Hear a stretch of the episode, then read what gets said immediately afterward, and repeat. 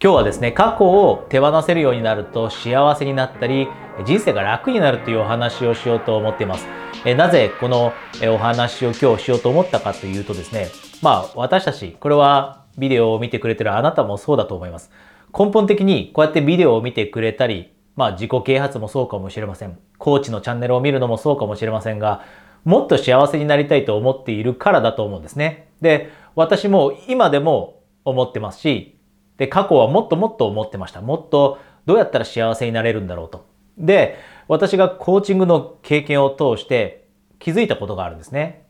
幸せになれる人となかなか幸せになれない人っていうのがいて、じゃあ、どこに課題があったりするんだろうと。で、その一つです。その一つがですね、この過去を手放すというところにあるということに気づいたんですね。なので、あなたがもっともっと幸せになりたいと思っていて、その、えー、今日役に立てばいいなと思ってこのトピックを選んでいます。で、このトピックに入っていく前に一つだけお知らせがあるんですが、私は今、えー、もっと私たちが幸せになれるようにということをテーマに、えー、グループセッションというのを週末ですね、無料で開催したりしています。で、それって Zoom でやっているので、あなたがオンラインで、えー、どこに住んでいてもですね、自宅から、えー、リラックスしながら、参加できる、え無料の、集まりなので、もしあなたがですね、そういった集まりに興味があったら、えこのビデオの下に、えリンクがあるので、そのリンクをクリックして、まずは、え私のことをですね、LINE で友達登録しておいてください。で、その後に、え日時が確定したらですね、次の、え次回の日時が確定したら、またご連絡差し上げます。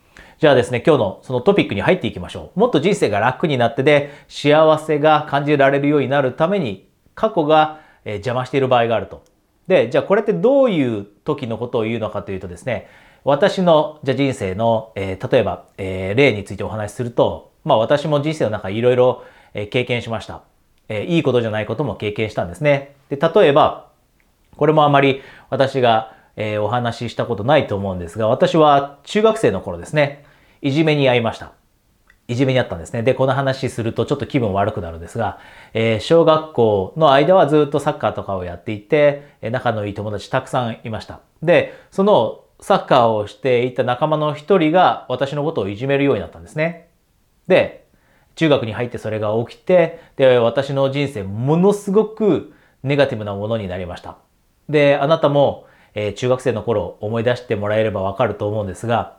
中学生の頃って多感ですよね。で、しかも親との関係も微妙になってくる時期です。特に男の子だと、えー、反抗期になったりっていう時期もあったりして。で、私がこうやって悩んで、えー、今まで仲良かった友達が、えー、私をいじめるようになって、で、その周りの人たちも、まあ一人がいじめるようになるとその人たちに釣られて私をいじめるようになってみたいなことが起きた時に私本当に毎日もう嫌で学校行くのが嫌で中学校に行くのが嫌でで部活も行くのが嫌だったんですがそういったことって一切親に、えー、相談することでできなかったんですね。まあ多分強がっていたのもあるかもしれませんし親には心配かけたくないという気持ちもあった多感な時期だったからだと思います。でなぜ私がこの話をしているかというと、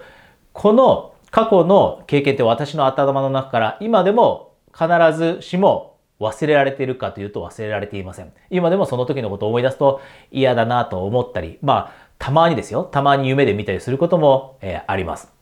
じゃあ、私がじゃあこの経験に引きずられて生きていたら自由に生きられるかというと、やっぱりそんなことないんですね。私が例えばこの、じゃあ自分はいじめられていたという経験、中学のある一定の時期いじめられて辛い経験をしていたって人に認めてもらえなかったり、人から拒絶されていたり、人に馬鹿にされたりっていう、そのイメージを今でも引きずっていたら、おそらく私はこのコーチングというものをやってません。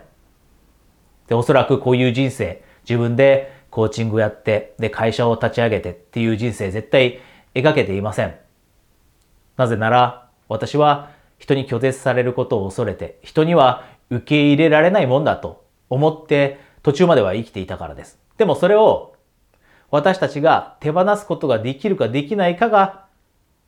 この人生の大きな分岐点になるんですね。で、私の場合たまたま手放すことができて、で、その結果、例えばコーチングだって、えー、初めはゼロからのスタートです。で、人に受け入れられて、えー、られるかもわかりません。自分でやった時に周りからね、指を刺されるかもしれません。でも、そういったことも恐れずにやりたいこと、人生にとって自分の人生にとって大切だと思うことがやれるようになるのも、この自分の辛かった過去を手放したからっていうのがあるんですね。で、それ以外にもいくらでも見つけようと思えば自分が今こうやって仕事をしていることと真逆に進むようなそんなイベントって起きました。例えば私はものすごい上がり症です。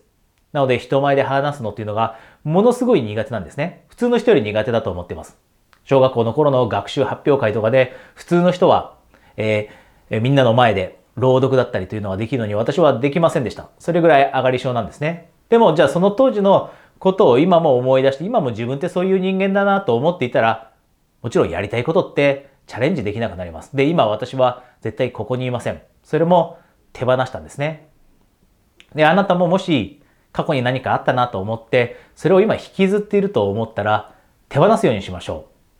で、いろんなことを経験している人います。えー、今までのコーチングの経験の中で本当にいろんなことを経験した人いました。例えば、1回目の結婚に失敗してしまった方。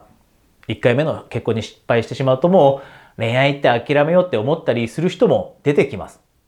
で、そういった人も1回目で、えー、結婚、それがうまくいかなかったということを手放さないと常に結婚ってどうせうまくいかないものだよと。最終的には破談してもしまうものだよと。最終的にはうまくいかなくなってお互い傷つけ合ってしまうものだ。こんな風に思い続けてしまうとやっぱり前に進めませんよね。つまりは人生楽しく生きられません。人生楽になれません。幸せになれません。過去は今とイコールではないんですね。で、もう一つ気づいてほしいのは過去のあなたは今のあなたではありません。で、私もそうです。私もそれ自分に言い聞かせています。いじめられてた時の自分って今の自分じゃないです。そこからもういろんなことを経験して成長しました。もっと強くなりました。で、上がり症の時の自分もそうです。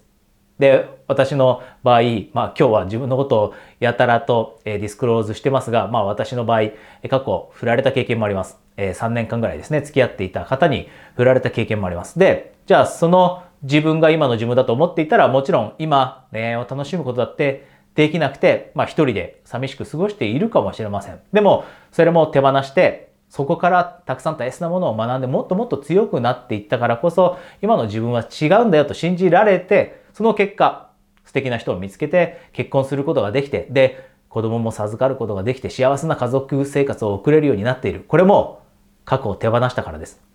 なのであなたも過去に恋愛かもしれません。仕事面かもしれません。または何か私のようにいじめを受けたというような経験かもしれません。そういったものがあって、前がなかなか向きづらいなと、なかなか人生自分らしく自由に生きられないなと思ったら、手放すようにしましょう。で、その手放す方法というのは自分に言い聞かせること。過去の自分は、あなたの自分とイコールではないんだよということ。これができるようになると、あなたは例えば恋愛にはもっと積極的にチャレンジできるようになると思います。やりたいことを見つけた時にそれにもっとやってみようという勇気も湧いてくると思います。なので、今日このお話しました。で、まあ、コーチングをしていると、やっぱりいろんなことにチャレンジしたいっていう人、目標を持っている人、もっと幸せになりたいっていう人と、えー、よくお話しますよね。コーチングセッションの中でみんなそう思ってます。もっと幸せになりたいっていうのが根本にあって。で、その何かやりたいって思った時に、みんな結局やれなくて最終的に後悔してしまうようになるのも、こんな考えを持つからなんですね。これやりたいと。でも、と。今まで恋愛うまくいかなかったん。で、で、実際には恋愛やりたい。でも、今までもうまくいかなかったから、今回も多分ダメなんじゃない？だから諦めようと思うんですだったり、今自分こんな仕事してるんですけど、でも他にちょっとやりたいことがあって、それにチャレンジしたいんです。でも、うまくいかないかもしれないから、だって過去自分成功したこともないですし、過去の自分ってそんなに周りと比べて賢かったわけでもないですし、と言って諦めてしまう。このデモがあるからなんですね。で、今日お話ししたこと、しっかりと手放して、過去の自分と今の自分はイコールではないという考え方を本当にあなたが自分のこと、自分の中に取り入れるようになった時、このデモというのを破壊できるようになります。このデモが邪魔するんですね。これがやりたいと思ってる。でも、これはできないと思う。これやりたい。でも失敗したら怖いから。これがやりたい。でも、自分には無理だと思うから。こうやって思ってしまうのも過去に引きずられている部分があるケースがほとんどです。なので、私も過去辛い経験、今まあ、本当は話したくないようなお話しました。で、この話してる時にもちょっと寂しくなるぐらいです。中学生の頃の経験というのは。でも、それでも過去の自分っていうのは今の自分とはもう関係なくてそこからいろんな経験を得て今学んでもっと自分は強くなってで自分はもっと勇気のある人になって自分はもっと優しい人になってということを信じられれば自分らしい人生っていうのをもっと、え描きやすくなってくると思うので、ぜひですね、このお話、もしあなたが過去に引きずられてるなと、そのせいで今窮屈に生きていたり、やりたいことにチャレンジできなかったり、えー、自分の幸せのために行動が起こせないと思ったら、ぜひこのビデオ、え、何度もですね、またそんな気持ちになったら、このビデオ何でも見返してください。え、それではですね、また次のビデオでお会いできるのを楽しみにしています。コーチ、大塚でした。